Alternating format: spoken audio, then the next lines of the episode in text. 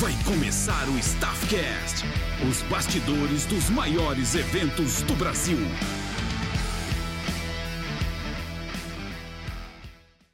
Fala pessoal, e hoje eu tô aqui com mais um convidado aqui do entretenimento nacional, né? O meu amigo Paulo. Paulo, prazer ter aqui você com a gente no Staffcast, compartilhar suas histórias, suas experiências. Sempre é bom ter gente de um, de um currículo igual o teu, né? Tá aí há vários anos, junto com uma dupla. Ele é empresário atualmente do Gustavo Toledo Gabriel.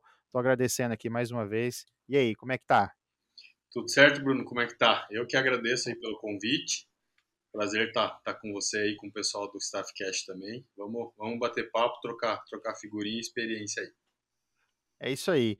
Paulo, e, conta um pouco pra gente o que você faz, né? Hoje eu já, previamente, já falei que você é empresário da dupla Gustavo Toledo Gabriel, mas eu gostaria de entender como é que você começou a trabalhar no entretenimento, né? Assim, na, na produção de evento, envolvido com, com o setor. Como é que foi esse início seu aí? De onde você veio? Como é que é?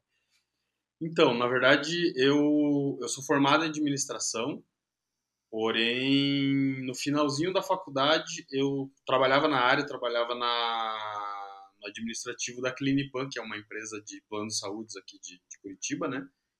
E eu, eu sempre brinco que eu estava tendo a crise, a síndrome do domingo à noite, cara. Que chegava todo domingo à noite eu ficava depressivo porque eu tinha que trabalhar na segunda-feira. E, porra, eu tinha, sei lá, 20 e poucos anos na época ali, 22, 23 anos. E aquilo começou a me incomodar, me incomodar, e eu falei, cara, eu não, como se diz, não quero ter essa vida o resto da minha vida, né? Porra, ficar domingo à noite você fica depressivo porque tem que trabalhar na segunda-feira e a semana inteira você fica esperando a sexta-feira para curtir o final de semana. E daí meio que entrei nessa de, porra, o que, que eu gostaria de fazer, o que que, porra, tipo, quero ter uma profissão que eu acorde segunda-feira empolgado para trabalhar e tudo mais. E daí, cara, consequentemente, coincidentemente ou não, é... eu tinha, tinha um amigo meu do ensino médio que ele tinha uma dupla com o irmão dele aqui em Curitiba que se chamava Tony Braia. E daí, coincidentemente ou não, a gente meio que voltou, já fazia tempo que não, não tinha muito contato. A gente se reaproximou, confesso que eu nem lembro como. E daí eu fui em um show deles, em dois shows deles, no terceiro show, eu falei, porra, isso é legal, assim, eu como eu ia junto com eles, eu meio que comecei a entender um pouco dos bastidores, né? Então, foi uma coisa que, que me atraiu. Eu gostava de sair, enfim, era molecão ainda, né? Aí a gente começou a conversar e ele falou, cara, você, você, você, você se comunica bem, você tem boa aparência, o que, que você acha de vir trabalhar com a gente? Aí, tipo, foi uma coisa que me despertou assim. Ao mesmo tempo, arrumei uma puta briga em casa, que meu pai e minha mãe queriam me matar, né? É, pô, tinha carteira assinada, tinha acabado de ser promovido, cara, há pouco tempo nessa outra empresa que eu trabalhava. E fiquei nessa uma semana, duas, e falei, cara, quer saber? Eu vou meter a cara. E aí fui conversar com a minha chefe e ela ainda falou: Ó, oh, você acabou de ser é, efetivado, não, você acabou de ser promovido. Se você quiser sair, você tem que pedir demissão. Fiquei tentar fazer um acerto, alguma coisa. Enfim, literalmente saí com uma mão na frente e outra atrás da empresa comecei a trabalhar com os meninos na garagem da casa deles, cara. Não sabia, nunca tinha trabalhado no meio, né? Não sabia nada, não sabia o que, eu tinha que fazer, como que eu tinha que fazer. Eles me explicaram mais ou menos ali. É, primeiramente, eu entrei para ajudar eles na agenda de shows. Então, teoricamente, era o agenda da dupla, né? Mas assim, não conhecia ninguém da cidade, não sabia como que vendia um show, não sabia precificar um show. E o início basicamente foi isso, assim, na garagem da, da casa do, do, dos meninos lá e aprendendo ali, batendo cabeça e, enfim, tô a, acho que vai para 13 anos agora no meio. Graças a Deus. É, um... Tô feliz e não tô arrependido da, da escolha. Tem, tem uma historinha aí já para contar, né? 10, 10, 13 anos aí de casa, né? É, né para qualquer um. Mas basicamente, então, é, com quantos artistas você chegou a trabalhar assim né, nesse, nesse meio tempo? Você chegou a mudar, não chegou? Como é que é? Eu fiz gerenciamento de carreira. No final, no, do meio para frente do, dos meninos do Tony Bryan, já meio que geria a carreira deles, né? Aí eu saí para trabalhar com o Roberto Nunes, que inclusive é da, da, da, região de Maringá e ele é de Uniflor. Roberto, porra, uhum. um puta artista, um, um cara que eu aprendi muito, muito, muito. Aí eu entrei junto com o Roberto Nunes dentro da CWB Brasil, que é a empresa aqui de Curitiba, que eles, eles faz, faziam Country Festival. Era a maior empresa de, de entretenimento de Curitiba na época. Né? Aí entrei para trabalhar na parte de venda de shows da, da CWB e continuava gerenciando a carreira do Roberto. Né? Nesse meio tempo, dentro da CWB, o Roberto se juntou com o Alexandre, que era um dos sócios da, da CWB, e aí virou dupla, que era Roberto Nunes e Alexandre. Aí continuei trabalhando com eles também. Aí no meio do caminho, dentro da CWB, eu conheci o Euclides, que é o pai dos meninos do, do Gustavo Toledo e do Gabriel. O Euclides ia Imagina, o Gabriel tinha, na época, acho que 14 anos, cara. Isso fazem 9, 10 anos já. Aí o Euclides ia lá sempre porque para tentar uma oportunidade para os meninos, imagina, eles eram muito novos, né? E daí a gente conversou uma vez na recepção, encontrei ele outro dia, ele me convidou para ir assistir um show dos meninos. Eles eram residentes do Santa Marta, que é uma casa noturna aqui em Curitiba. E daí eu fui uma. Eles tocavam toda terça-feira lá, né? Aí fui uma vez, fui outra vez, falei, cara, esses meninos aí tem alguma coisa aí, né? Eu já tra... meio que direto ou indiretamente trabalhava com todos, praticamente todos os artistas de Curitiba, por conta dessas vendas de show ali da CWB, né? Aí uhum. falei, puta, sei lá, alguma coisa brilhou meu olho ali, sabe? Aí eu brinco ainda disso, eu comentei com, os, com pessoal da CWB, que assim, chegou num estágio que eu não tinha dinheiro para entrar de sócio na empresa, mas também não tinha muito mais para onde ir, assim, sabe? E daí é, conversamos algumas vezes ali, fizemos algumas reuniões com o Gustavo Toledo Gabriel, com os meninos e com a família, né? Porque é, temos um negócio familiar, né? Então a gente fez algumas reuniões, daí optei por sair também, pedir demissão da CWB para entrar de sócio no projeto dos meninos. E bem quando eu entrei de sócio do, do projeto dos meninos, eu fui morar em Maringá, cara, inclusive. Eu morei acho que dois anos em Maringá. Aí tinha umas outras coisas lá com o Cauê, que ele até mora, mora em Maringá. Até. O Cauê é um dos sócios da Internegócios, uhum. Maringá. Aí a gente fez algumas coisas com o Michel Tamura também, acho que o Michel se conhece bem, né? Conheço. E, enfim, daí por questões profissionais acabei voltando para Curitiba, justamente que aquela coisa que a gente estava conversando ali no, nos bastidores, que é a questão do tem que estar tá perto, não adianta, tem que estar tá, tá próximo, né? Então daí acabei voltando para Curitiba, enfim, e aí estamos a gente vai para o décimo ano, acho, agora com, com os meninos. Nossa. Ah, é uma história e tanto, hein? Cara, 10 anos junto. Apesar que as, as carreiras consolidadas, né? É daí para mais. Os meninos, eu particularmente eu conheço eles, tocam pra caramba. Quem não conhece, que tá ouvindo a gente aí, pesquisa no Google, Spotify, em todos os players digitais, Gustavo Toledo Gabriel. É um sucesso tremendo, assim, a qualidade vocal, musical, instrumental dos meninos é assim, é diferenciado, tá? Não tô aqui falando porque o Paulo tá junto, não, mas é que os meninos tocam muito bem mesmo. E, e, é legal contar um pouco dessa trajetória aqui, né? Com, com o Paulo e toda, todo o time aí do Gustavo Todo Gabriel trazendo para a gente esse conteúdo que você pode estar buscando aqui a oportunidade de conhecer um artista, né? De, de investir, vou ou não, tomar sua decisão aí, porque tem muita gente que não sabe pra onde correr, né? Ouvir teu, ouvir a tua história, né, Paulo? Que, pô, eu convidei o Paulo porque eu sempre me inspiro nas pessoas que estão ao meu redor, né? Eu não preciso olhar assim longe, mas tem gente de perto aqui da gente, né? O Paulo mora em Curitiba, mora em Maringá, para contar um pouco aqui dos bastidores. E eu gostaria agora, Paulo, de, de entender um pouco é, do tipo de evento que você já participou, sendo na produção ou não, que foi uhum. muito desafiador, sabe? Junto com os meninos, como é que como é que você encarou isso? Qual evento que é? Enfim. A gente já eu, eu participei já literalmente de posso dizer acho que de todo tipo de evento assim, principalmente voltado ao sertanejo, né?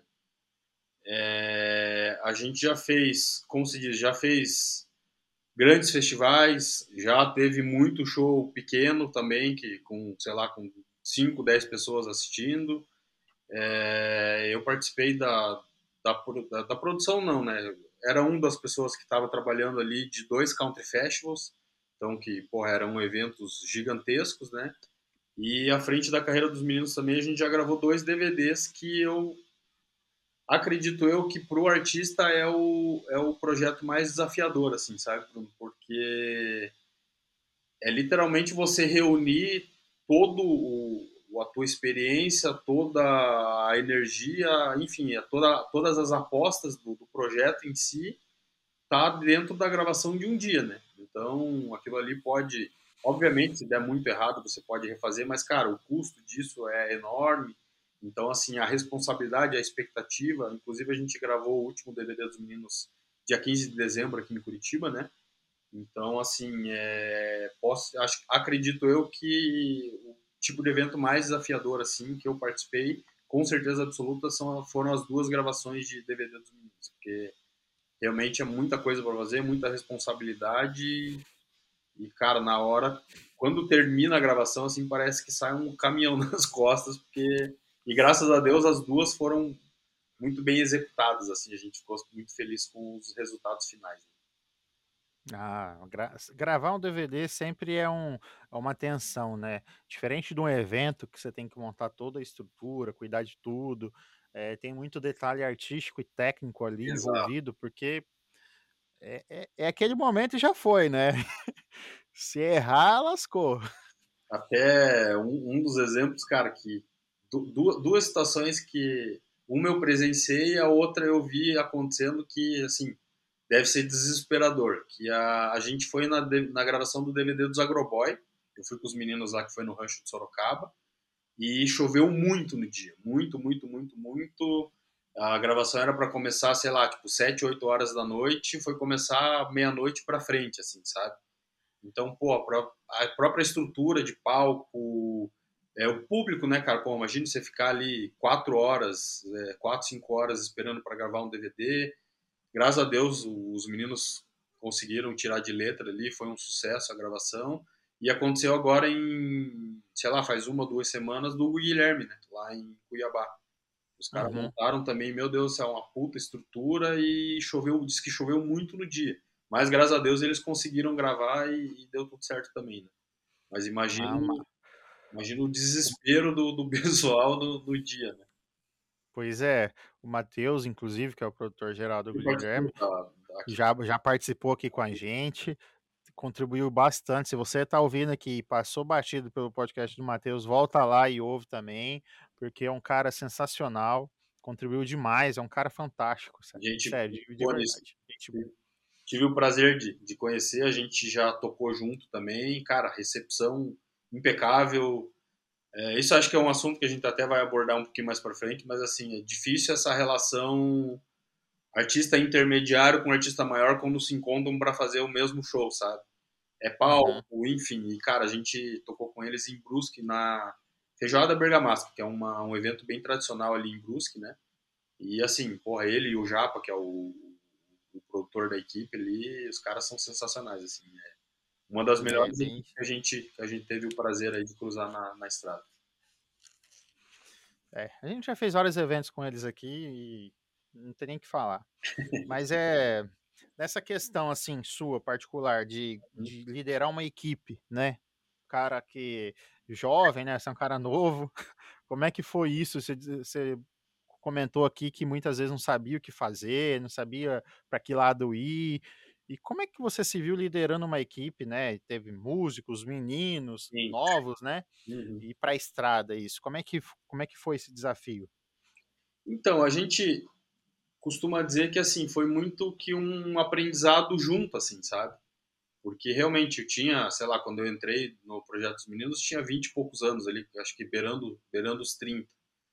E eles também, obviamente, eram muito jovens, né? Então, todo mundo tinha uma certa experiência, eu já tinha uma certa experiência do, da, do ramo artístico, mas assim, a questão de realmente empresariar e gerir um projeto e, e, isso aí a gente meio que acho que eu fui me descobrindo enquanto empresário da mesma forma que eles foram se descobrindo enquanto artistas também, sabe?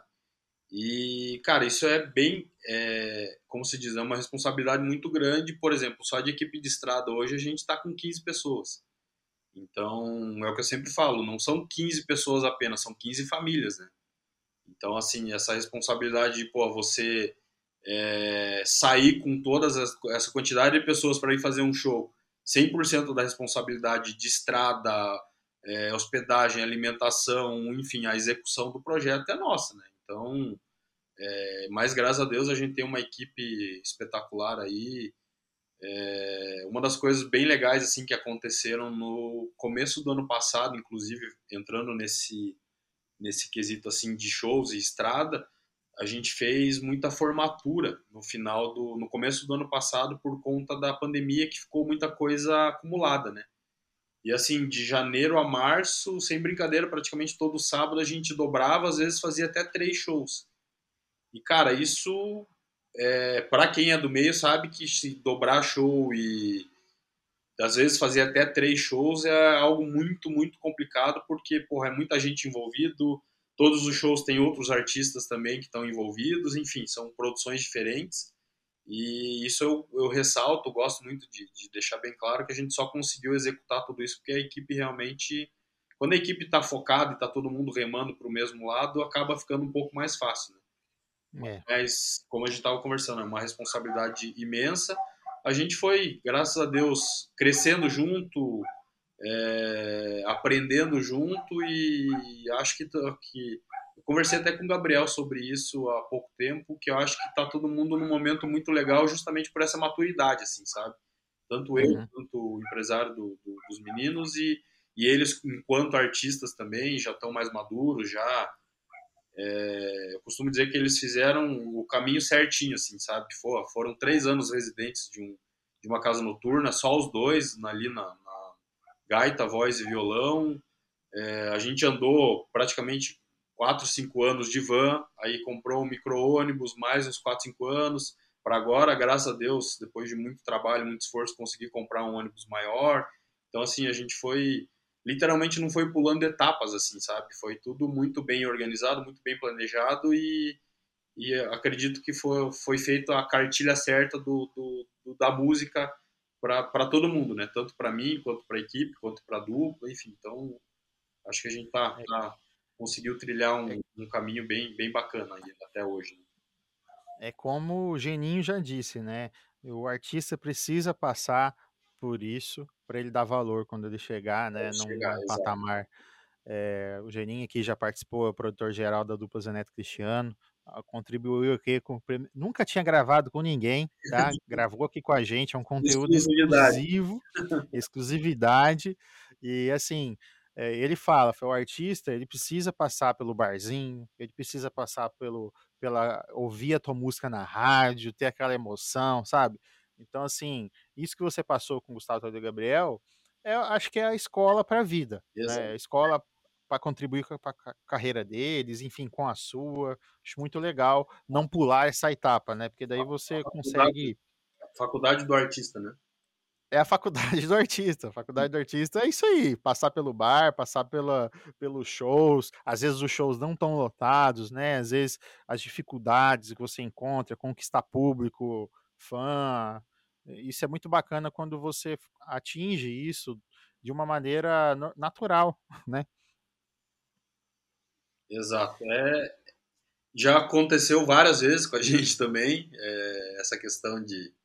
Graças a Deus já fizemos grandes shows, é, grandes festivais, mas já fizemos também shows com pouquíssima gente. E, cara, isso, isso eu gosto muito, assim, eu me orgulho até de falar, porque isso é um combinado que a gente teve sem, desde sempre, sabe?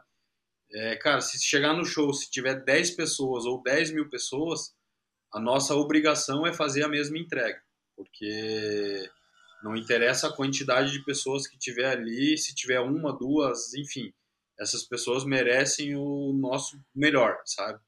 E uma coisa legal que eu sempre comento com o pessoal da equipe também é a questão de, às vezes, assim, você tá na estrada, sei lá, porra, quatro, cinco dias e vindo de show atrás do outro. Pra gente pode ser, sei lá, o terceiro, quarto, quinto da semana. Pô, você tá cansado, tá chegando na, na, na final da semana, mas, cara, para as pessoas que estão lá nesse quinto show, é o primeiro show, entendeu? E eles esperam, obviamente, o melhor de todo mundo. Então, é, isso é uma coisa que a gente conversa sempre, assim, eu gosto de frisar bastante isso com o pessoal da equipe e como eu falei anteriormente, ali, graças a Deus, a, a gente tá com uma equipe maravilhosa assim e todo mundo tem tem esse mesmo espírito, sabe? A nossa entrega tem que ser a melhor possível, independente da situação, independente do lugar e principalmente independente da quantidade de público que estiver assistindo. Ah, é, é, exatamente, tem que ser assim, né? Mas, ó, vamos falar de outro assunto aqui, vamos passar um pouco, mas ainda ficando no universo da produção, é, como é que é essa pressão de produzir artista, produzir um evento cada vez mais é, elaborado, né? Sair do arroz com feijão, como é que é? A gente se sente pressionado, o mercado está se movimentando, o público está exigindo cada vez mais. E como é que é isso? Como é que você absorve essa pressão de estar tá querendo ter que mudar cada vez mais? Cara, eu, eu, eu confesso que eu acabo gostando, assim, sabe, Bruno? Eu acho que é aquele lance, quanto mais concorrência tiver, para o público acaba sendo melhor, né?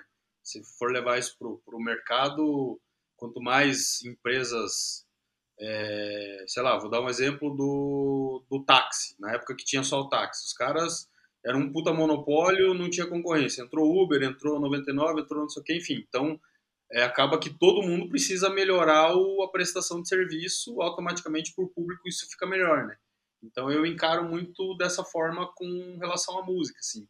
É, eu estava conversando com eu não lembro exatamente com quem, mas assim, eu, eu tava sentindo isso e achava muito legal no mercado de Curitiba, que dava para ver que o pessoal estava se literalmente se profissionalizando mais, assim, sabe? Então, com relação a gravar música, a gravar clipe, a gravar DVD, e isso é muito legal porque automaticamente você acaba subindo a régua para todo mundo, né?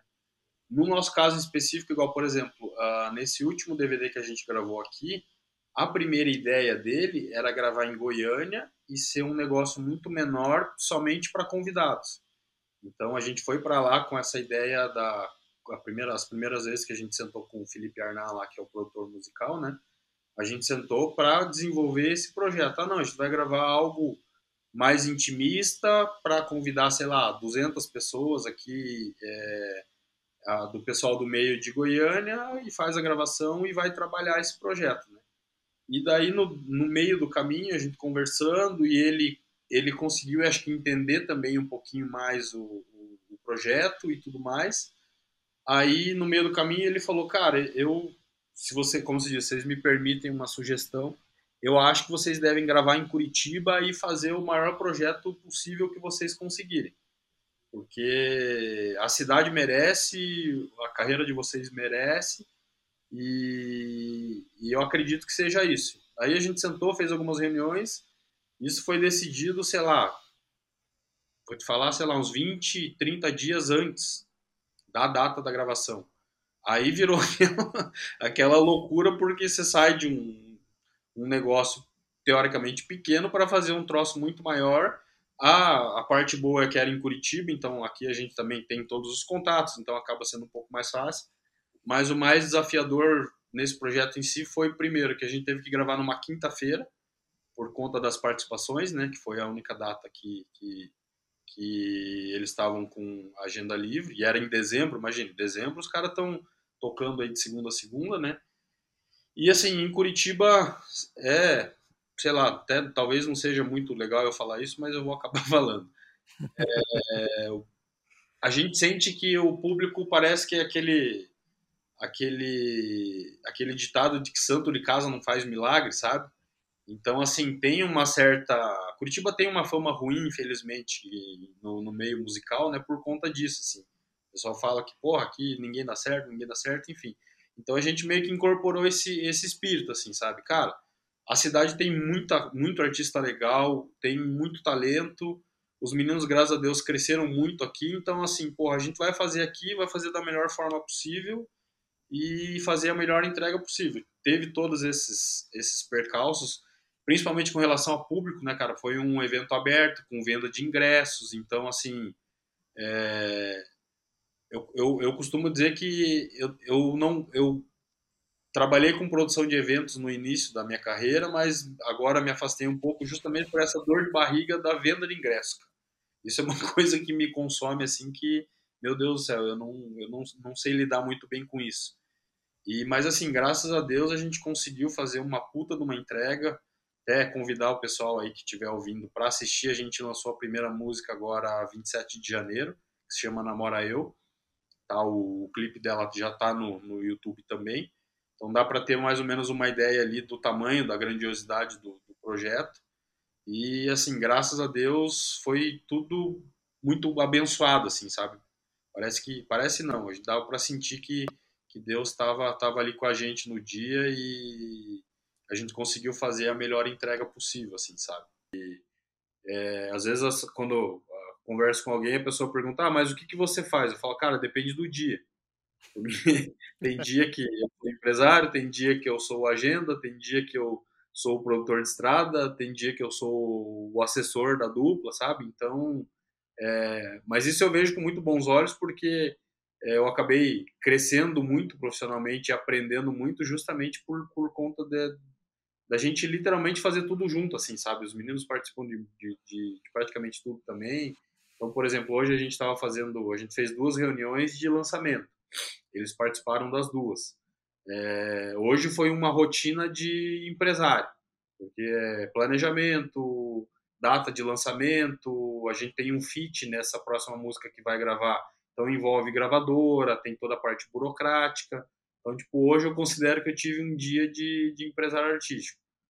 Amanhã, quinta-feira, eu tenho que organizar é, praticamente todos os dias eu dou uma juntada na. Como a gente está em período de lançamento, né? A gente lançou música na, na sexta-feira passada, então praticamente todos os dias de manhã eu dou uma, uma juntada nos dados ali de redes sociais, plataformas, para ver como é que está a música performando, até para a gente conversar todo mundo junto e definir algumas ações é, futuras. A gente tem campanha de influencers esse final de semana, os meninos vão fazer uma live com o TikTok Brasil na sexta-feira também. Então, tá mais nesse período de lançamento, tá mais literalmente focado nisso, né? A partir de, de semana que vem eu já tenho que dar um pouquinho mais de atenção na, na parte dos shows, porque a gente já volta com volta não, né? A gente já continuou fazendo show, mas já tem shows na eu tenho três shows na próxima semana, que é, acho que é 12, é, 10, 11 12 então são, são viagens, eu vou ter que organizar essa logística, é, toda a parte de hospedagem, alimentação, enfim, acertar com os contratantes detalhes de camarim, recebimento. Então semana que vem já vai ser mais voltada a parte de shows. E já na outra vem o carnaval, que também tem mais uma porrada de show. Então eu literalmente fico me dividindo entre empresário, agenda, produtor de estrada e às vezes até um assessor. Mas não sei se Faz tudo, né? É, é o Severino do projeto.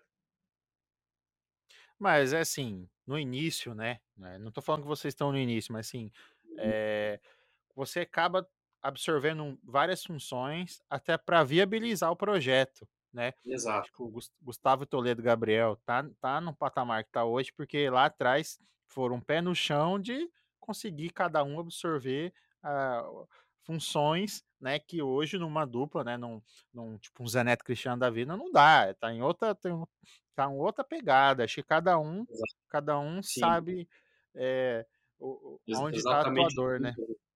Uhum. É, eu, eu até brinco que que a gente está chegando num patamar, graças a Deus também com os, o crescimento do projeto, né?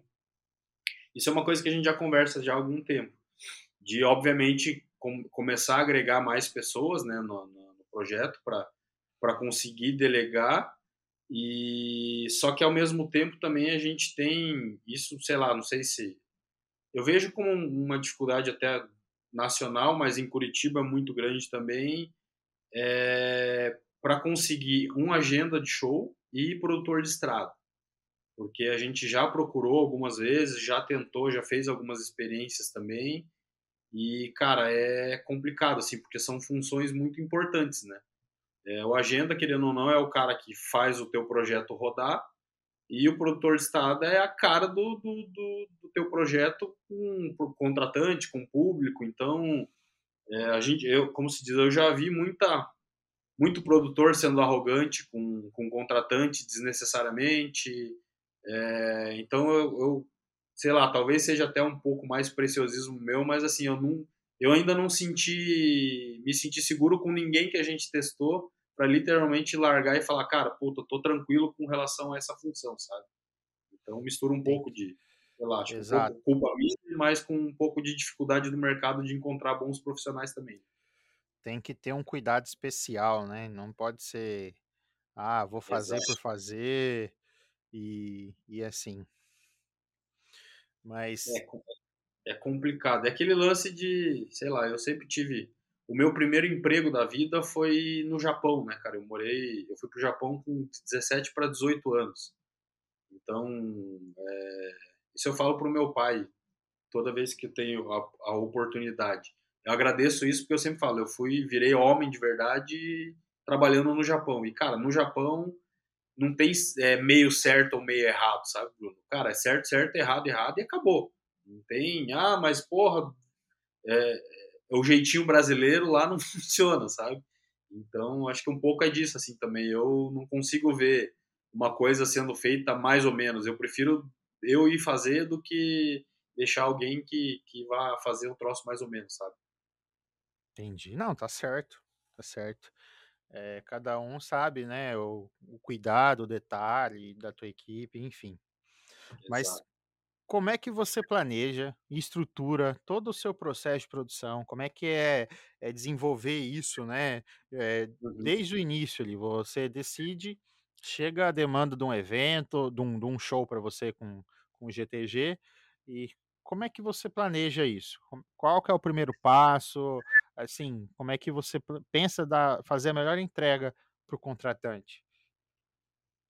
Então, a gente. É... Eu brinco com os meninos que a gente está no estágio, acho que no mais complicado de carreira de um artista, que é assim: você não está grande o suficiente para exigir tudo que você acha que merece, só que também você já não é pequeno para aceitar tudo que te oferece.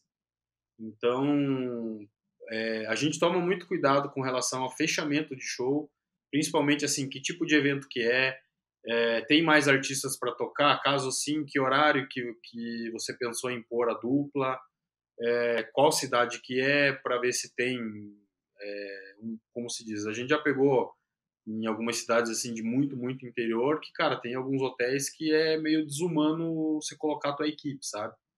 Isso é uma coisa que eu sempre falei, assim, a gente nunca, graças a Deus, a nossa equipe e os artistas são bem tranquilos.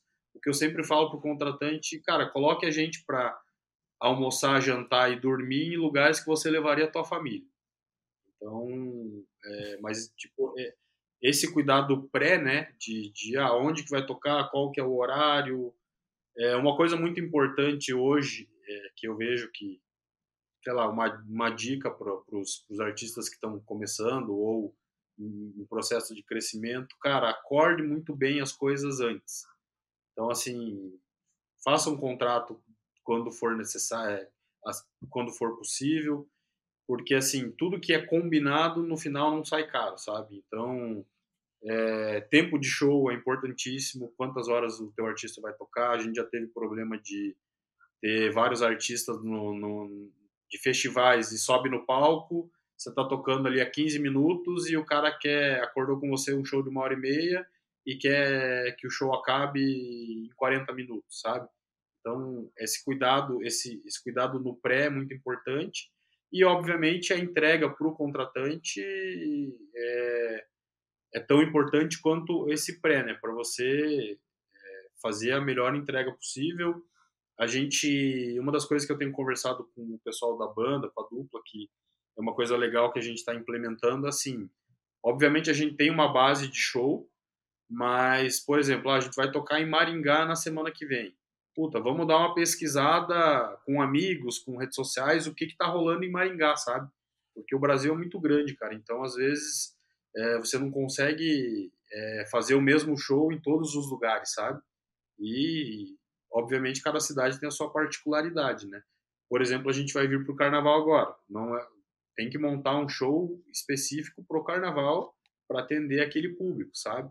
Então, é, acho que são esses cuidados assim do, do, pré e da entrega e principalmente assim, cara, maior, profissionalismo possível, maior respeito possível com o público, com o contratante, com todas as pessoas que estão trabalhando ali, desde o do, do, do segurança, o cara que está vendendo cerveja.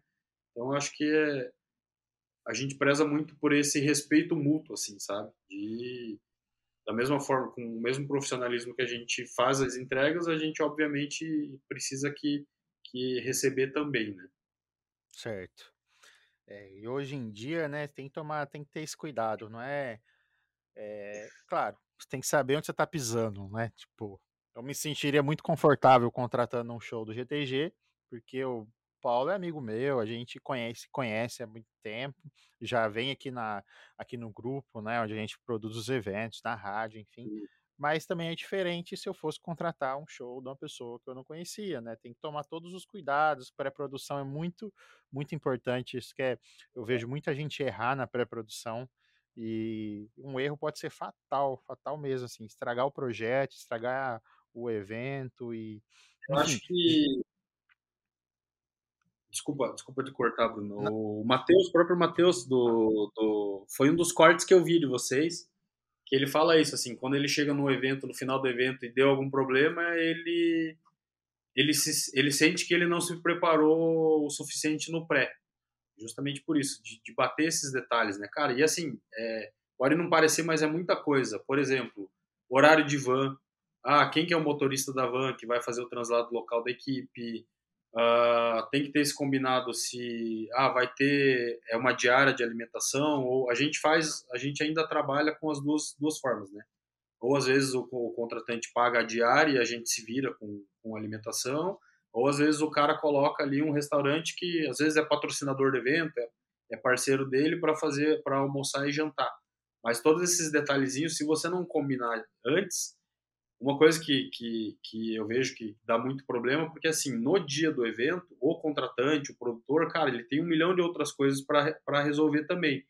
E daí acaba rolando esse estresse entre produção do artista e o produção do evento, sabe? Se os caras não, não tiveram o cuidado de combinar tudo isso antes, ah, porra, mas aonde que vai, qual que é o hotel? Aonde que almoça? Quem que é o motorista da van? Que horas começa o show, sabe? Então, é de praxe do meio, né, pro, explicando um uhum. pouco melhor para o pessoal que está ouvindo, a ficha de produção, de pré-produção que você manda para o contratante justamente para ele já te passar todas essas informações, né? Para não chegar no dia e ficar essa, essa é, divergência. Isso, e evitar problema, né? É, entrando nesse mérito, como é que você com, é, costuma gerenciar esses conflitos, né? É, e problemas que apareçam, né, que possam surgir, assim, como é que você costuma gerenciar isso durante, uh, enfim, os shows dos meninos, os eventos, e, enfim? Nessa parte em específico, cara, eu, eu costumo, principalmente, assim, não passar nada para ninguém, sabe?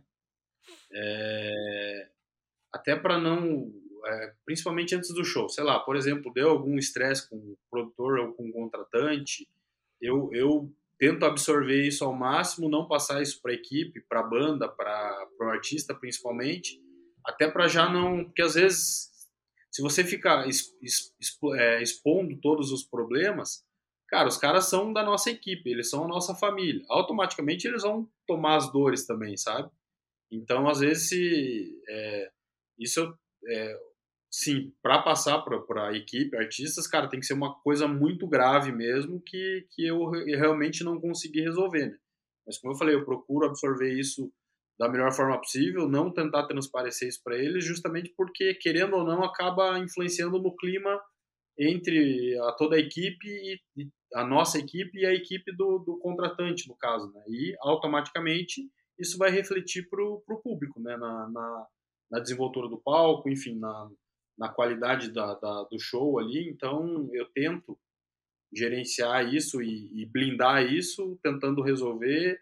Obviamente, depois dos shows ali, a gente sempre conversa, às vezes você expõe algumas coisas, mas, assim, muita coisa você literalmente tem que guardar e, isso ninguém fica sabendo. Então, é, tem, tem que ter esse jogo de cintura, assim, sabe? Você, ao mesmo tempo, exigir tudo que precisa, mas de uma forma mais educada possível e É, cara, é, é, sei lá, não sei se talvez eu consiga explicar, mas é algo que é um dia a dia não complicado, mas assim, eu brinco até com os meus amigos, assim, eu, eu, a gente usa esse o ditado de vocês veem as cachaças que a gente toma, mas não vê os tomos que a gente leva, sabe? Exato. Porque o, os bastidores da, da, do negócio. Eu vi até num, um outro, citando um outro corte que vem de vocês, eu não lembro exatamente, me desculpa, o nome da mulher, era uma produtora. E daí ela tava falando que o pessoal fala, porra, mas você viaja, conhece um monte de lugar que não sei o que, não sei o que. E ela falando, cara, eu não conheço porcaria nenhuma, porque literalmente é hotel, o local do evento, hotel de novo e vai embora, e é isso que eu conheço da cidade, né? E basicamente é isso para todo mundo mesmo. Bem isso, né? Ah, produzir evento é uma coisa que participar da produção, as pessoas acham que é mil maravilhas, só que acaba surgindo problemas que a gente acaba não, não expondo no story, né? O story, uma postagem do é. Instagram, enfim. É, ali é a parte boa das coisas, sabe? Ali, ali é só as pingas que eu tomo mesmo. e o Paulo, mas assim, com questão de segurança, né? Como é que geralmente você toma esse cuidado, assim, com relação. Porque você tá sempre na estrada, né? Tá sempre é, embalada, embalada. Hoje aí tá no hype, né? Voltou toda a história de da Botkiss, né? Daquela tragédia que aconteceu. Eu falo a, a, além dessa questão, né? De, de, uhum. de problemas com a casa, mas eu falo de física mesmo dos meninos, né? Assédio, é, sair, sempre, sair sempre à noite? Como é que funciona isso, essa gestão? É, é, essa questão da segurança, principalmente, começa, cara, que isso é um, acho que é um assunto bem legal de, de expor e infelizmente aconteceram algumas coisas, principalmente até de acidente de artistas, porque a galera justamente é esse que a gente estava comentando, né? O pessoal não tem ideia mais ou menos de como são os bastidores e principalmente o quão cansativo é você sair para fazer, sei lá, quatro, cinco shows na semana. Então, pô, você literalmente às vezes termina um show e já já vai embora, já sai direto para uma outra cidade, né? Então, acho que assim, o, o, o, princípio de tudo, cara, o motorista do ônibus tem que estar tá sempre descansado. É, isso é importantíssimo. A gente, de, dependendo da situação, obviamente, viaja com dois seguranças a gente não chegou no estágio de dois seguranças, dois motoristas, né, desculpa. A gente não chegou no estágio ainda de ter segurança, sabe, para acompanhar a dupla. Graças a Deus, assim, todos os assédios, as coisas foram coisas boas de fãs, assim, sabe? A gente não teve ainda, não, sei lá, não me recordo de, de algum problema de literalmente de segurança física, assim, sabe? Mas obviamente durante os shows ali e durante as viagens, eu literalmente fico com os meninos também praticamente o tempo todo. É, eles não, não andam sozinhos, né? Até, como se diz, até entregar eles no quarto ali para eles deitarem dormir, a gente tem que estar tá sempre de olho. E, e, como eu falei também, como a gente tem uma equipe, graças a Deus, muito boa, então muitas vezes a gente meio que faz um revezamento, assim, sabe? Ah, por exemplo, em alguma situação eu preciso e resolver algo com um contratante e os meninos precisam ir embora na, na, no mesmo momento. Eu sempre, o Eliel, que é o nosso road, ou o Eduardo, nosso técnico de som, Paulinho, iluminador, ou até o pessoal da banda mesmo, sempre traz alguém e fala, ó, oh, leva os meninos no ônibus, ou leva os meninos no, no, no hotel, que eu preciso ir resolver alguma coisa com o contratante. Tem muita, é, não é uma prática, mas assim, de contratante parceiro, que a gente já faz show várias vezes, é, normalmente a gente recebe um, um, percentual do valor do cachê antes e muitas vezes eu recebo o restante do cachê depois. Então, porra, ou sei lá, faz uma portaria, você tem que ir lá fazer o fechamento com o cara, sabe? Então, existem essas essas possibilidades assim, mas como eu falei, graças a Deus a gente não teve, pelo menos que eu me recordo assim, nenhum problema de, de segurança física, sei lá, porra, de alguma briga, alguma coisa nesse nesse quesito, né? E a estrada, cara, tem que, como eu falei, os motoristas sempre descansados e entregar na mão de Deus e pedir para que ele esteja junto ali durante a viagem, porque isso só quem passa sabe exatamente a realidade da, da do artista, da equipe na estrada, né, cara? E não é não é ruim, não dá para ficar também demonizando isso, mas não é algo muito fácil. É, é muito cansativo, é complicado. Às vezes você você pega um batidão aí de 4, 5 shows seguidos, você tá dormindo, você dorme uma hora no ônibus, aí acorda para dormir mais 40 minutos no hotel, para ir passar som, para ir depois pro evento. Aí termina o evento, você já sai direto para a cidade seguinte. Então é, é o, é, o, tal do sono picado, né? E às vezes você acorda e não sabe nem onde que tá mais, mas Exato. É, é a vida do artista. E a pessoa romantiza, né, essa questão de ser workaholic, né, aquela coisa, ah, não sei o quê, pau pra toda obra. Cara, é uma coisa que eu tenho pra minha vida, assim, sabe? Eu, eu quero ter mais tempo para curtir a família, é, descansar. Não, não que eu não, eu gosto muito de trabalhar, só que aquela loucura de virar à noite, como a gente sempre fez, né? Eu acho que essa romantização né, dessa, dessa toda essa operação assim, às vezes até para é, reduzir custos, etc. Não, acho que não, não é saudável, né? É assim, eu, fa... eu fiz, faço e se precisar vou fazer. Só que assim, Faço essa de coisa de é, romantizar isso, né? ah, é legal. É legal nada, cara. Assim, é legal você to... é legal você to fazer um show, virar à noite, no outro dia ter, ter outro evento, pegar, outra, pegar a estrada e chegar em outro hotel, enfim, acho que isso é o artista, o artista que não faz dobra, o artista que, que ele preserva isso, né? De qualidade, de, a qualidade de vida, para não implicar na qualidade da entrega, eu acho sensacional. Acho que Mas, realmente faz todo sentido. E isso é válido para a produção também. Eu concordo 200%. Inclusive, a gente teve reunião hoje cedo, cara, e a gente conversou um pouco sobre isso, assim, sabe? E quantidade de show. Isso é uma coisa que, que a gente é, concorda e trabalha dessa forma desde sempre, de ter qualidade de show, sabe? Não quantidade de show. Porque justamente para não entrar nessa. O Gustavo ainda usou essa não sei por que a gente entrou no, num assunto de acho que teve, infelizmente, teve algum outro acidente de algum cantor sertanejo aí nos últimos dias. E daí a gente entrou nesse, nesse mérito e, cara, tem que ser, tipo, todos nós concordamos de que, cara, tem que valer muito a pena a gente sair de casa para trabalhar, sabe? Justamente por conta disso, porque é muita gente envolvida, é muito perigo externo e, e sei lá, Deus o livre, acidente, principalmente acidente de ônibus assim, quando acontece, sempre tem alguma coisa, infelizmente sempre tem algum alguma vítima fatal, sabe? Então, a gente trocou essa ideia hoje justamente por isso, assim, vamos é, Deus se Deus abençoar, chegar na, no estouro, que o pessoal brinca, né, que porra, tem procura e tal, a gente sempre vai prezar com isso justamente pela, por conta de influenciar na entrega também e pensando nessa qualidade de vida, né, cara? É melhor você, de repente, caminhar é, de uma forma saudável e caminhar para sempre do que você sair correndo igual um louco desesperado e daqui seis meses, um ano, não tem saúde física, não tem saúde mental para continuar trabalhando.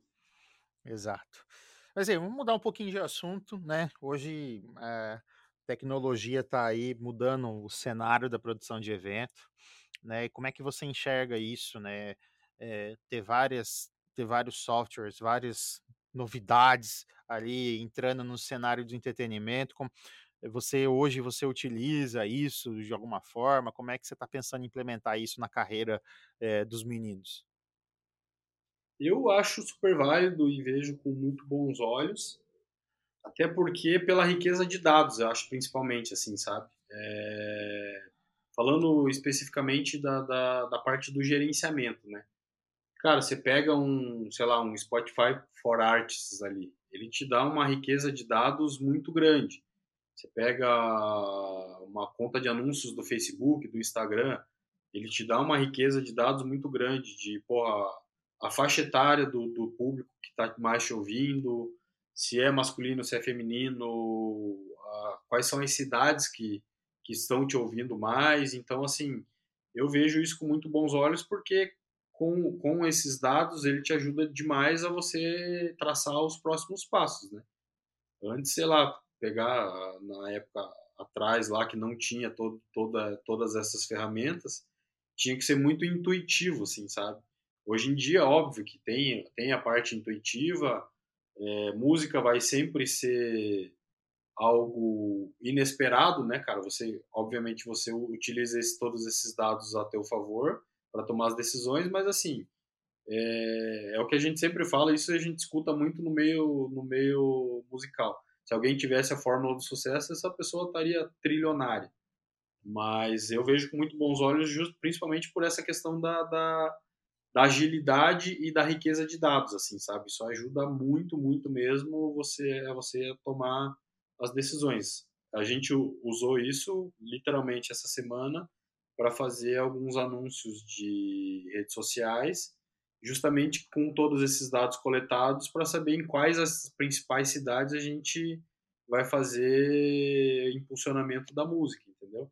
Então eu consegui, junto com o pessoal ali da, da do marketing, a gente sentou, fez um mapeamento do, das regiões onde a gente quer atingir e, e justamente com, com essa riqueza de dados a gente consegue entender exatamente onde os meninos funcionam, onde eles já tocaram, onde eles tiveram pedidos de show ou de repente que não tocou ainda, mas tem é, tem pessoas ali que escutam e que, e que gostam do trabalho deles, né?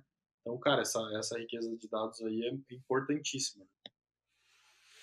E como é que você se mantém atualizado com essas tendências né, de mercado? Eu confesso que eu sou meio. Eu não sou muito da tecnologia em si, assim, sabe? Mas, obviamente, eu preciso estar tá atualizado e estar tá utilizando. Mas eu me bato um pouco com determinadas ferramentas, assim. Por exemplo, o TikTok, que é uma coisa que está muito na atualidade, né? E a gente tem se esforçado para fazer um bom trabalho, mas é uma ferramenta que eu não domino. Então eu literalmente vou meio que fuçando um pouco por dia para conseguir entender, né? Mas nessa parte assim, eu não sou muito, confesso que eu, que eu não sou muito não tô muito no, no hype lá que a galera fala assim, sabe? De não, porra, ó, isso aqui vai ser lançado, ó, a galera tá usando isso. Eu uso mais as coisas básicas ali, né, para agenda, é, os softwares de, de, de, de, rádio ali também, né, para fazer monitoramento, e mais esses relatórios de, de, de redes sociais mesmo. É, com isso ajuda para todo um sucesso do evento, né? Quando você vai fazer na cidade, quando você vai fazer na região. É, e, e, falando em sucesso, como é que você mede quando um evento seu foi sucesso? É com, só com público? é com feedback, é com venda de show que você conseguiu fazer, é corporativo uhum. naquela região. Como é que você vê isso como sucesso? É, a gente tem, acho que o, o, o, termômetro principal, assim, é literalmente é o show que vende show, sabe? Então isso é uma coisa que, graças a Deus, a gente, a entrega sempre foi muito boa. Então, não me lembro algum lugar que a gente tocou que não voltou um, sei lá, dois, três, quatro meses depois. E acho que hoje um termômetro muito bom é rede social, cara. É... Marcação de, de, de, Instagram, essas coisas assim, sabe? Porque é, principalmente em shows de prefeitura e, e, e mais no interior, é, eu tenho a convicção que assim o público é muito mais caloroso, assim, sabe? A galera recebe o artista de uma forma diferente. Então, automaticamente, o camarim também eu acho que é, uma, é um termômetro legal, porque você consegue medir ali o, um pouco do, do assédio do artista. Né? Normalmente, a gente acaba atendendo depois, porque como é um artista intermediário, então, assim, sempre tem, graças a Deus, sempre tem algumas pessoas que, que querem tirar foto antes, mas a gente tem uma demanda muito grande depois, justamente por, por pela entrega ser muito boa sempre, assim, sabe? Então, o camarim é uma, um termômetro que eu acho importante, porque se tem uma procura muito grande para tirar foto depois, é porque o pessoal gostou e, e acabou curtindo o trabalho do artista, né? Redes sociais ali, como eu comentei também, é algo que é, as marcações, comentários, enfim, como a gente já em todo show a gente está levando fotógrafo e filmmaker, então, os materiais do show são sempre muito rápidos, né? A gente posta sempre muito rápido. Então, você consegue medir também, um, tem um feedback da, assim que você faz a postagem do, do show, automaticamente o pessoal que estava ali presente acaba comentando, enfim, então é um termômetro bacana também, né? E quando é evento nosso, DVD, essas coisas, a gente o financeiro, óbvio, é um termômetro. Quando você vai fazer o fechamento ali, é um é termômetro principal. Mas igual, por exemplo, usar o exemplo, acho que do DVD, cara, a, a gente teve um evento financeiramente saudável para o que a gente se propôs. Obviamente que gravação de um DVD é muito mais investimento do que captação de dinheiro, mas eu acho que o maior sucesso que a gente teve no DVD foi a energia que teve no dia, assim, sabe? E foi uma coisa que foi muito perceptível literalmente para todo mundo, assim. Então, com todas as pessoas que eu, que eu conversei depois, é, o pessoal, tanto os amigos mais próximos, os fãs e o pessoal do meio que participou, foi uma unanimidade, assim, o pessoal comentando e falar, cara, tinha uma energia diferente no dia, assim, sabe? E para mim, assim, esse comentário acho que vale muito mais, essa energia vale muito mais do que qualquer bilheteria que a gente conseguisse ter feito no dia, ou enfim, qualquer outra coisa, sabe? O DVD em específico, o maior termômetro de sucesso, com certeza absoluta, foi esse comentário, essa unanimidade de que, cara, tinha uma energia diferente rolando ali no dia, sabe? E, cara, você falou ali, tipo, é, artista médio, artista estourado, é, artista está no início. Como é que como, como é que você imagina essa divisão assim? Porque é, um, é uma questão é relativo, né? O, um, você ter dinheiro investido numa atração não quer dizer que ele é grande. E, ah, enfim, eu queria, queria entender a tua opinião, assim, como é que você classifica um artista? Porque Gustavo Toledo Gabriel, para quem não conhece, for procurar, é uma qualidade musical muito boa, né? Ele tá, eles estão com sucesso já gravando com vários artistas nacionais, enfim. E como é que é isso? Como é que a gente imagina essa classificação? Então, acho que daí são teria tipo, sei lá, como explicar assim, duas visões, sabe? Porque tem a visão do público, e essa visão do público muitas vezes é maquiada pelo artista, que igual você comentou, tem, sei lá, tem artistas que às vezes, muitos artistas que estão muito em evidência, mas é, automaticamente a conta financeira desse artista nunca fecha. Então, eu, eu sei lá, a gente, é, a gente, eu particularmente, eu costumo mensurar acho que dois tipos, assim, sabe? Porque existe o sucesso financeiro e existe o sucesso de satisfação, de você estar tá satisfeito com, com o que você está fazendo, né? Obviamente, eu acho que assim, o ápice do artista é você ter os dois. Você está satisfeito com o que você está fazendo e você está tendo um sucesso financeiro. Automaticamente você está transmitindo coisas boas para as pessoas para que esse sucesso seja cada vez maior, né?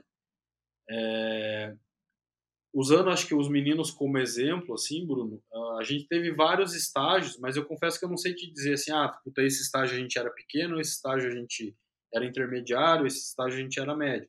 Mas eu acho que a, a, a régua do, do, do, mercado, digamos assim, é muito, muito pelo tamanho do, da tua estrutura, o tamanho da tua equipe e o tamanho dos shows que você acaba fazendo, assim, sabe? Então, como eu comentei lá no início, a gente teve a fase de que, cara, quando eu comecei com os meninos, a gente não tinha nem banda. Era literalmente só os dois, né? Então, porra, quantas vezes cansou de fazer show acústico? Que era só o Gustavo Gabriel ali tocando sanfona e violão, voz, sanfona e violão. Aí a gente chegou, num, subiu para um patamar de que conseguiu ter a banda própria. Automaticamente já nessa época do acústico a gente viajava de carro. Então, porra, quantas vezes ia lá é, eu, os meninos, o pai e a mãe deles. Quantas vezes a gente viajou de carro, nós cinco, para fazer show? Aí teve a questão da banda, entrou a banda, a gente começou a viajar de van. Então, porra, quatro anos, sei lá, de, de van viajando. Aí a equipe começou a aumentar, técnico de som, hold, iluminador. A gente já veio para o micro-ônibus. E daí hoje, graças a Deus, a gente está com uma ainda, como eu falei, né, faltam pessoas ainda, né, mas assim, a gente já está com uma equipe um pouco mais completa e já está viajando com, com um ônibus maior.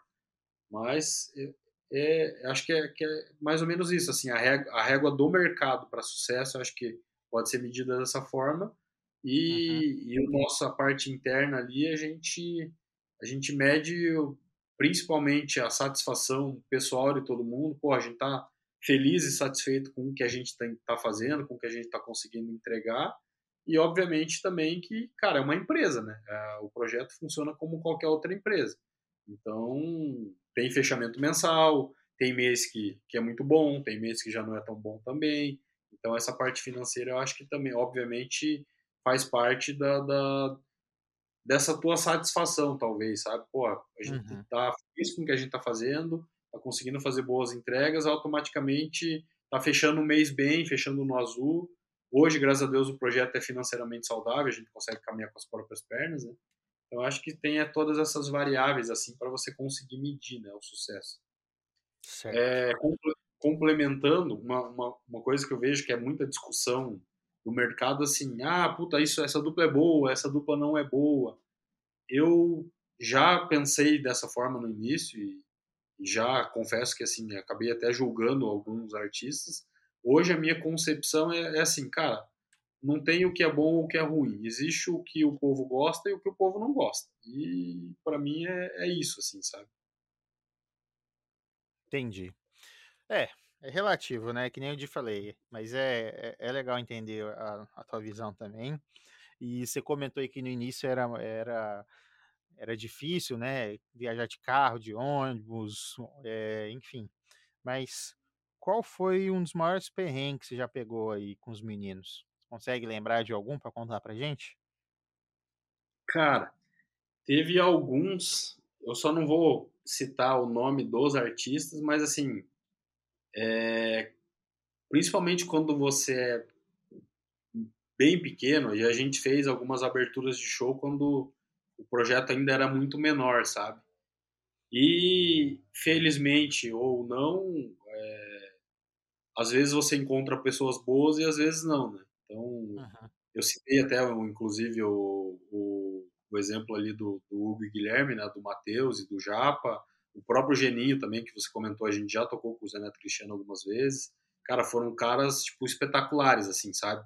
De, porra, ceder material, é, respeitar o horário de passagem de som, mas a gente já pegou alguns perrengues de, literalmente, de artistas maiores, né, considerados nacionais, o cara às vezes, muitas vezes não respeitar o horário de passagem de som, o evento tá para começar e você tem 30 minutos para fazer montagem e passagem de som. É, muitas vezes assim de, cara, ter que montar, os caras passarem uma literalmente uma cortina no, no meio do palco e te liberar um uma fração mínima da, da frente do palco ali e assim, se vira e sabe? Então, é, a gente teve alguns perrengues, acho que os maiores, assim, nesse sentido, com relação ao show, né? E, pô, às vezes você chega e, e é o que eu sempre falo, assim, é, cara, somos é, colegas de profissão, né, cara? A gente tá, tipo, tá todo mundo ali trabalhando, então, obviamente que às vezes você não vai ceder tudo ou não vai liberar tudo pro artista, mas, pô, vamos tentar é, fazer de uma forma que, com que todo mundo trabalhe consiga desenvolver o seu trabalho da melhor forma. Né? Então, a gente teve vários perrengues assim, nesse sentido. Teve muito perrengue de hotel, como eu comentei também, cara. Às vezes você chegar numa cidade muito interior e, cara, os hotéis serem, tipo. Foram poucas vezes, mas aconteceu algumas vezes já de, porra, ter barato no quarto do hotel, por exemplo. Entendeu? Então, chuveiro não esquenta. são coisas, tipo, são histórias que hoje são até legais de contar, mas na, na, na hora ali é complicado. Ou, sei lá, você chegar numa cidade que num final de semana que, sei lá, depois das 9 horas da noite, cara, você não encontra nada para comer, por exemplo. E você tá lá com uma equipe, sei lá, 8, 10, 15 pessoas é, esperando, pô, e aí o que, que a gente vai comer? que a gente vai comer? Cara, não tem uma pizzaria, não tem um restaurante, não tem uma conveniência de posto, obviamente. Você lembra a cidade? Putz, eu não vou lembrar o nome, mas assim, isso já aconteceu, sei lá, pelo menos umas duas, três vezes, assim, sabe? Uhum. Literalmente não a gente. Aí a sorte que às vezes tem é, isso, isso, é, essas vezes que aconteceu já foi, tipo, bem lá atrás, né, que o projeto era bem menor, uhum. então, uhum. às vezes não tinha nem comida no camarim, que, que uh, você pedia, mas o contratante não colocava, sabe? Isso é uma coisa, é um bastidor legal de comentar também, assim, é você consegue medir talvez o tamanho do artista pela forma com que o contratante trata ele no camarim, sabe? Então a gente já teve também todos esses estágios. Cara, você chegar lá, às vezes não tem nem água para os caras tomarem. Aí, porra, isso, isso é uma coisa que eu sempre briguei, assim, é o mínimo, né, de, do atendimento. Mas, assim, às vezes tem só água, às vezes o cara coloca um refrigerante, coloca um, um salgado, às vezes tem, tem contratante em determinados momentos ali que a gente nunca não tinha literalmente nada, entendeu? Graças a Deus a gente conseguiu é, chegar num patamar de que, que, que cara, tem o um mínimo ali para que o, a equipe consiga desenvolver o trabalho, né? Pô, comer alguma coisa, tomar uma água, tomar um refrigerante e subir no palco para desenvolver o melhor trabalho possível. Mas acho que isso talvez pode ser uma, uma das, das réguas do, da medição de tamanho de artista é o que como o contratante trata ele no camarim. E, e hoje você acaba nem ligando tanto, né? Porque já passou tanto, tanta coisa difícil aí. Isso, isso acho que é uma coisa legal, assim, que tanto eu quanto os meninos, ou a gente tem pessoal da banda ali que tá 4, 5 anos com a gente já direto, né? Então é sempre isso, é exatamente isso, assim, já passou por tanto perrengue que, cara, tem coisas que hoje a gente nem, tipo, nem se preocupa. Poderia às vezes bater o pé e falar, pô, ó, tá faltando as pizzas do camarim, sabe? Mas às vezes a gente, tipo, cara, nem vamos se estressar por isso ali, vamos lá fazer o show e boa. Justamente para não, como se diz, perder, gastar energia com o que realmente interessa. Né? Pois é. E, cara, você lembra alguma história? Uh, eu gostaria de alguma história que você vivenciou, que você levou com aprendizado aí para tua carreira, né? Até com os meninos, uma história boa que aconteceu com você, um, um momento da, da carreira aí do GTG que você estava junto e aquilo foi mar, marcante assim para você? Eu acho que assim a, a, a, coisa mais marcante que a gente teve, obviamente, foram as gravações, as duas gravações de DVD, que como eu comentei com você ali é, é um dia que realmente, literalmente parece que reúne tudo que você já fez desde do início do, do projeto, né? Então, as gravações de DVD foram marcantes. Eu lembro que é, alguns shows que foram bem legais, assim, lá atrás, cara. Eu posso citar o Country Festival, que acho que os meninos também vão, vão em entrevistas eles comentam muito porque tipo o Country Festival em Curitiba era é, pessoal que, que talvez não seja da cidade assim é o literalmente o, a cidade inteira ficava o ano, o ano todo esperando a data do country sabe para ir, era um evento ali de, de 20, 25 mil pessoas. E eu lembro que a primeira vez que a gente conseguiu fechar fechar o show deles na, no, no Country Festival foi um momento bem legal, que eles tocaram no trio elétrico, ainda na época tinha o palco principal e tinha trio elétrico, né? Então eles faziam esse revezamento, acabava o show do palco principal, entrava o trio elétrico. Eu acho que foi um momento marcante. É, coisas legais, assim, que, que, que, são menores, mas eu acho que eu julgo que são muito importantes, cara. É, você uma das primeiras vezes que você que o artista ouve a música na rádio, isso eu acho porra, um troço muito legal. Eu até brinco assim que eu não ainda não consegui me acostumar com isso, que eu acho que porra, é um troço que os meninos eles eles comentam esses dias até eles postaram stories também que a música estava tocando na rádio, então assim Tipo, às vezes pode parecer uma coisa pequena, mas, cara, é um, sei lá, é um sentimento de, de realização, assim, sabe? Então, acho que esses foram, foram momentos, momentos legais, assim, e marcantes da, do projeto até hoje. Tá certo. E isso que é válido, né? Ter, ter essas histórias para contar, é, ter, assim, experiências, né, diferentes pelo caminho. É, bom, imagino que você também seja fã de vários artistas, né? Você já ficou perto, assim, já ser empresário de uma dupla é, já te proporcionou ficar perto de um artista que você é fã? Enfim, quem Muito que é? Conta aí como é que foi. Cara, uh, deixa eu puxar na memória, mas assim, O Zeneto Cristiano foi um momento legal. A gente teve essa troca bacana em cima do palco e no próprio camarim também. Tipo, eles são, são muito, muito, muito. Acho que é uma unanimidade no, no Brasil inteiro, assim, a atenção, a educação, a forma com que os caras tratam. É, o Hugo e Guilherme, eu já conhecia o Espartaco, né? Na, inclusive na época de, de Maringá aí, mas não conhecia o Guilherme e a gente foi uma grata surpresa, assim, sabe? A, a forma também com que e, e, eu falo muito mais assim, não, não é nem por mim, mas é mais pelos meninos, assim, sabe? A forma com que, tipo, que o, o artista trata o outro artista, independente do tamanho, sabe? Então, esses foram caras que marcaram. A gente teve um, alguns momentos legais com o Jorge Matheus no Vila Mix, lá em Goiânia também, na época que tinha o Vila Mix, né? Foram. O Matheus, principalmente, assim, o Jorge é, tava passou meio que correndo, o Matheus, isso foi uma coisa bem legal, assim, o Matheus parou, a gente tava ali atrás do palco, o Matheus parou para conversar com os meninos, falou, cara, eu conheço o trabalho de vocês, já vi alguns vídeos de vocês na internet, tipo, porra, ficou um tempão conversando com, com eles ali também. Eu sou muito, eu sou um cara mais, mais low profile, assim, sabe, eu não, não gosto de ficar tirando foto, é, eu fico um pouco mais na minha, então acho que esses momentos que mais me marcaram é principalmente como os caras trataram os meninos e obviamente eu tava junto assim sabe? Então uhum. acho que nesse nesse nesse caminho aí Sorocaba é um cara porra, sensacional também a gente tem um relacionamento mais próximo ali já conversou várias vezes em estúdio a gente já foi lá no, no rancho dele algumas vezes também. Tipo é um cara que pô você senta para conversar ali com ele 30 minutos conversando de mercado com ele é um mestrado de, de música assim sabe então, acho que, puxando na memória, assim, acho que foram esses artistas que, que a gente teve bons momentos e, e, é muito legal, eu acho que é esse sentimento de, cara, os caras não estão lá por à toa, assim, sabe? Eles estão ali por muito merecimento e você, obviamente, usar isso como, como espelho, né? Como exemplo e falar, pô, preciso, preciso também me portar dessa forma, preciso, enfim, é, você usa esses bons exemplos aí para ir se moldando profissionalmente e pessoalmente também, né? Acho que é. É válido, foram, né?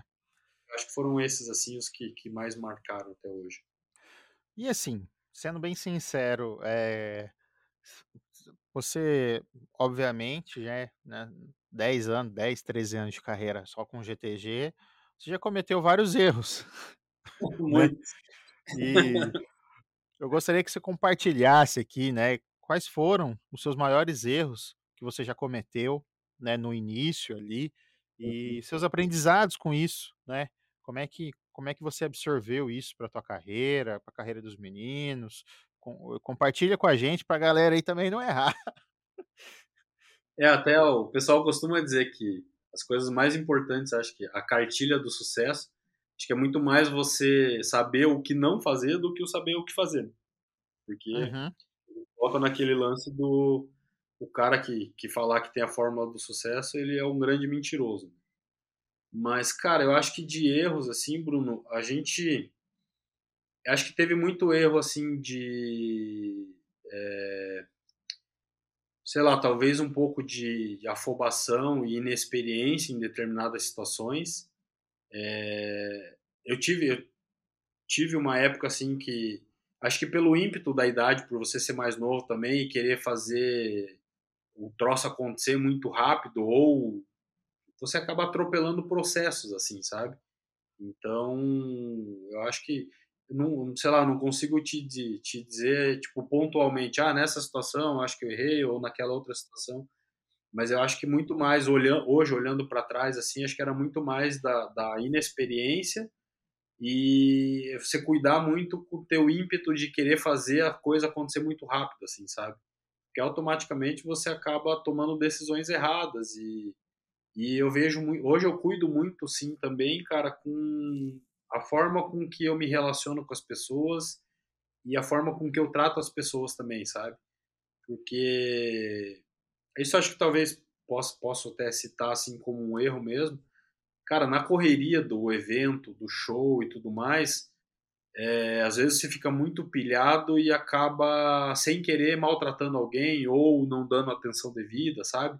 E isso é uma coisa que eu, graças a Deus, eu consegui aprender com o tempo, assim, sabe?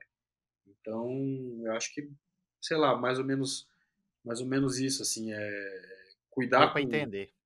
É, cuidar com a ansiedade de, de fazer as coisas muito rápido, cuidar muito com, com a forma com que você trata as pessoas, público, contratante.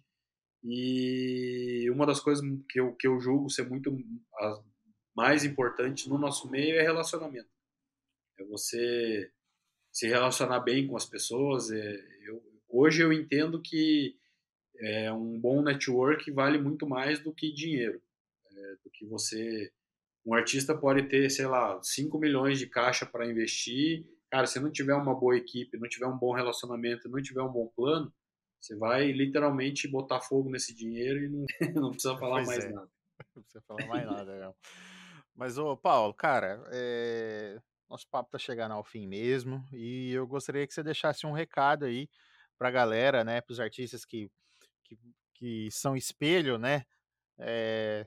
para você, né, que, uhum. que, que atuam aí, que estão no meio. Deixa um recado para essa galera aqui que busca trabalhar de um jeito diferente para o mercado, que se espelham no GTG, que se espelham em grandes artistas. O que, que você indica aí para esse pessoal que quer ter um sucesso no mercado? Eu acho que primeiro de tudo é tomar muito cuidado com, com as pessoas que, que você colocam para trabalhar com você. É, produtor, empresário, enfim, é, isso, todo problema que existir no decorrer do caminho, a pessoa não vai, de repente, sei lá, teve um problema com o músico, ou com o produtor, ou com qualquer pessoa da, da tua equipe. Isso nunca vai ser nominal, sabe? Ah, pô, o Bruno que trabalha com o Gustavo Toledo Gabriel tratou mal uma pessoa. Cara, isso aí é sempre respinga no artista. Então, acho que é uma, uma das coisas mais importantes. Cuida muito bem com as pessoas com que você se relaciona e tem é, dentro da sua equipe. Acho que em parte musical é o que o, que o Cristiano comentou com a gente ali, que a gente conversou muito com o Felipe Arná nesse processo do DVD. Cara, tem que ter verdade.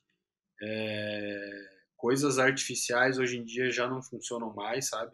Então o público está muito com, com, questão de redes sociais e tudo mais. Então, assim, o artista tem que literalmente cantar a verdade dele. E, por último, sei lá, por último, mas não menos importante, você precisa ter algo bom para transmitir para as pessoas, sabe? É, acho que é um, essa é uma, uma das missões do, do artista, assim, você ter sei lá, se você conseguir melhorar a vida de alguém de alguma forma, com a tua música, com o teu comportamento, com a forma com que você tratar alguém, é, essa questão de shows ali, eu vi uma, uma entrevista do, acho que foi do Toninho, da Workshow uma vez, que ele falava que o Cristiano Araújo, ele só, to, ele só topava fazer dobra se ele tivesse o mesmo tempo para atender uh, o público nos dois shows. Ele jamais aceitava fazer dobra que ele terminasse um show e fosse embora pro segundo sem atender o pessoal do primeiro. Então, assim, acho que são cuidados e, cara, o artista tem que ter isso, assim, sabe? Ele não pode, de repente, jogar tudo a, também a culpa na produção. Cara, você é o teu nome, é a tua carreira, é a tua cara que tá aí. Os meninos da banda sempre brincam com o Gustavo Gabriel. Cara, é a tua cara que tá no ônibus. Então, é, acho que é cuidar com esses detalhes e, e, principalmente cuidar com que a forma com que você se relaciona e, e você trata as pessoas, assim, sabe? Eu vejo muito, hoje em dia está muito, talvez por conta do celular e rede social também, mas muito em alta, porra, artista maltratando fã, é, isso eu acho inadmissível, assim, sabe? Se o cara tá lá e ele conquistou tudo que ele, que ele tem hoje, é porque os fãs fizeram isso, cara. Se ele não tivesse público para para consumir o trabalho dele, para comprar ingresso do show dele, ele ia estar tá em casa sozinho, sabe? Então, é, acho que é reciprocidade talvez seja a palavra para o artista, você conseguir retribuir o que o, tudo que o público te proporcionou. Né? É, e não, não, não é uma. Nem todo mundo tem essa noção, né? Às vezes a pessoa acha que está num, tá numa bolha, só tá fazendo o que é certo e, e vai ver. Quando vê, né? Quando perceber, já caiu. É. É, acho que, que voltando nesse lance do você cuidar com quem tá ao teu lado, cara, uma coisa importante é assim, é, priorize pessoas que te falem a verdade mesmo você não gostando, sabe? Porque um dos cânceres do, do, do entretenimento eu acho que é o tal do puxa-saco, né, cara? Então, assim, é o cara que às vezes você fez uma puta de uma cagada, mas ele tá ali puxando teu saco e falando que você tá certo. E não. Você tem que ter pessoas que te falem a verdade, pô, você errou nisso, você deveria ter feito aquilo, é, independente de você gostar ou não, né, cara? Então, isso, isso eu aprendi com o tempo e eu, e eu priorizo isso, assim, pessoas que me falem a verdade, independente de eu gostar ou não, sabe? Então, são pessoas que, que eu valorizo muito e falo isso para os meninos também, assim, a gente obviamente tem os nossos problemas e tudo mais, mas assim, é o que eu sempre falo para eles é todas as vezes que a gente tiver uma discussão ou uma, uma divergência de opinião, é, desde que o projeto esteja acima da, da minha vontade, da vontade de vocês e do nosso ego, a gente não tem certo e errado, sabe? Mas ter esse entendimento de que, cara, você precisa ter pessoas que te coloquem o pé no chão, principalmente pro artista, né, cara? Às vezes, pô, é, todo mundo fala, ah, não mudei, eu não vou mudar, mas eu, eu acho que é muito complicado isso também. É artista que tem sucesso repentino assim, da noite pro dia todo lugar que você vai as pessoas estão puxando teu saco, todo mundo faz o que você quer, você tem o que você quer a hora que você quer, então é, é, é complicado lidar com isso, né, emocionalmente também. Então, acho que isso é importante, uma base familiar sólida e pessoas que, que te falem a verdade te corrijam se necessário, mesmo você não gostando. É isso aí. Paulo da G, do GTG, hein? soltando verbo com a gente aqui. Deu uma, Não, deu uma desabafada, uma desabafada Não, mas... no Não, foi sensacional, cara. Eu, eu curti demais o bate-papo. Até eu, eu, até esqueço de agradecer quem está ouvindo a gente aqui para compartilhar esse podcast com quem você acha que vai gostar desse conteúdo, que, que é fã do GTG, que gosta do Paulo, enfim, que gosta do conteúdo que a gente gera aqui. Tem alguém que tem algum amigo seu, sei lá, você tem algum tio produtor, não sei, cara, manda esse conteúdo para lá que tá aqui de graça, não tô cobrando nada. O Paulo não estamos pagando nada, tá aqui livre. Estamos é, doando nosso tempo e nossas experiências, né? É, estamos doando nosso tempo e nossas experiências. E, e Paulão, ó, de novo, obrigado, tá? Obrigado por participar aqui. É muito, muito legal mesmo compartilhar aqui como é que foi toda a sua trajetória, um pouco das suas experiências ali com, com os meninos, que são talentosos. Um abraço para eles aí também. É, de coração, agradeço. O projeto só tem a contribuir, né? E vamos para frente, tá? Agradeço demais. Amém. Eu que agradeço pelo convite aí, pela oportunidade.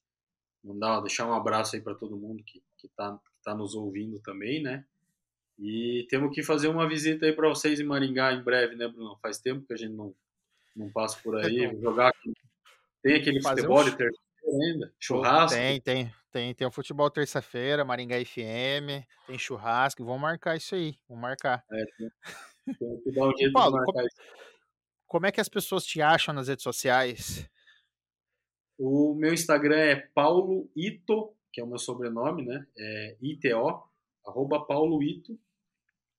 É, acho que é, cara, é isso. Facebook, eu, eu perdi a senha do meu Facebook, então eu tenho redes sociais.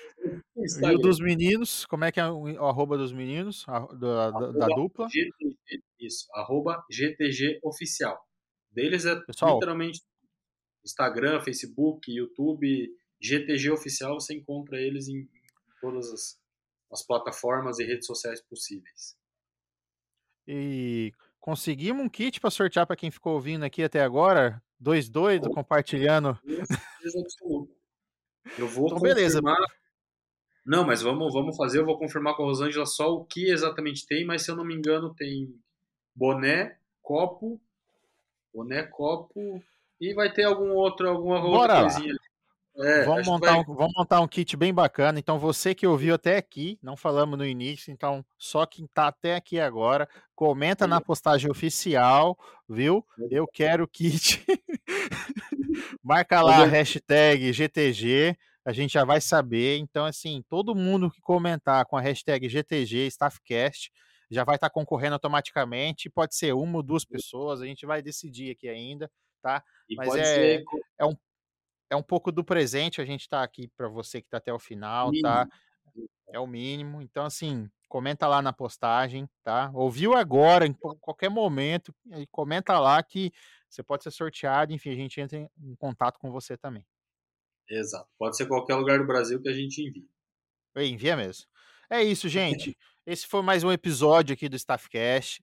É, espero que vocês tenham gostado. Se gostou, deixa seu like. Se não gostou também, deixa, deixa aí a sua sugestão. Fala, não gostei dessa parte, que a gente está aqui para aprender junto com você também, junto com todo mundo, tá? São É, são, críticas são sempre bem-vindas, elo- elogios também, sugestões. A gente está tá aqui para melhorar cada vez mais e agradeço. E até a próxima, pessoal.